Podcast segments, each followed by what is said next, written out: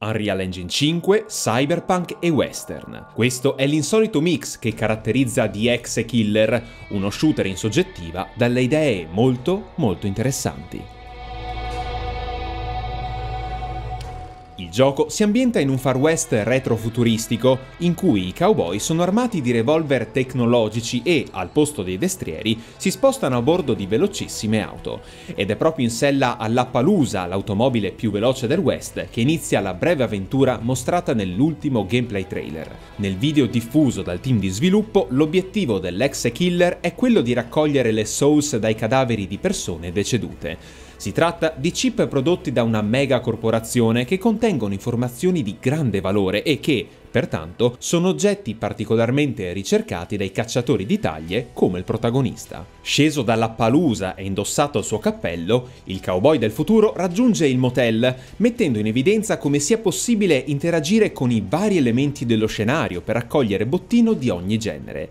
Dalle risorse agli oggetti chiave della missione, il loot si nasconde in ogni dove e questo sembra essere uno stimolo sufficientemente valido per esplorare tutti gli angoli della mappa. Sfortunatamente in giro non ci sono superstiti e dopo aver raccattato munizioni e consumabili dai loro resti, il protagonista scopre di non essere da solo. L'assenza di umani viene colmata da inquietanti automi che, allertati dai rumori emessi durante l'esplorazione del motel, si dirigono verso il cacciatore e provano a metterlo fuori gioco. In soli 4 minuti, Paradark Studio è riuscita a far comprendere perfettamente quali siano gli elementi centrali del gameplay di The Exe Killer, che ci è parso un prodotto dalle solide basi ludiche. Il combat system sembra sufficientemente vario e alterna sia scontri all'arma bianca, sia sfuriate con le bocche da fuoco, senza contare la presenza di un buon feedback dei colpi sui nemici.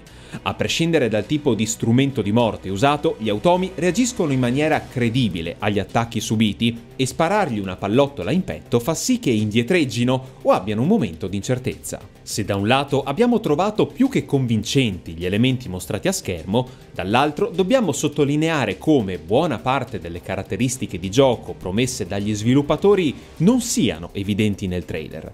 Stiamo pur sempre parlando di uno sparatutto single player che, a detta della software house, propone un focus sulla narrativa con tanto di possibilità di scegliere in che modo comportarsi e di influenzare il corso della storia. Purtroppo non abbiamo potuto vedere nulla di tutto questo e speriamo che le prossime presentazioni possano svelarci anche l'altra faccia della produzione.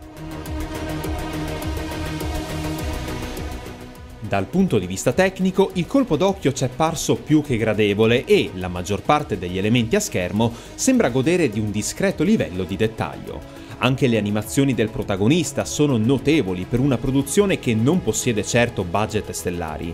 L'unico appunto va fatto alla mancanza di dinamismo dello scenario, visto che, ad esclusione di qualche cartellone sullo sfondo e ai ciuffi d'erba che seguono il vento, tutto appare al momento fin troppo statico.